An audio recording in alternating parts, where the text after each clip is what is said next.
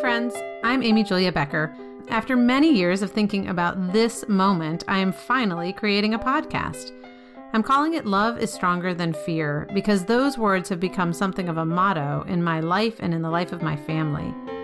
Like my writing, this Love is Stronger Than Fear podcast will cover a wide range of topics, including family, faith, disability, and privilege. Season 1 will be about Advent and Christmas.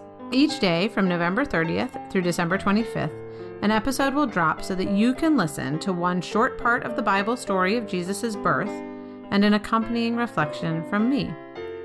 These reflections come from my ebook, Prepare Him Room Advent Reflections on What Happens When God Shows Up, which you can download to accompany this podcast for free on my website, amyjuliabecker.com. For season one, we'll be talking about God showing up in the midst of the everyday, very real life of people like me. People who are busy and stressed out and inclined to eat and drink and do too much. People who are also longing for a glimpse of the God who says, I have come into this world to save you. I love you. I am with you. Always.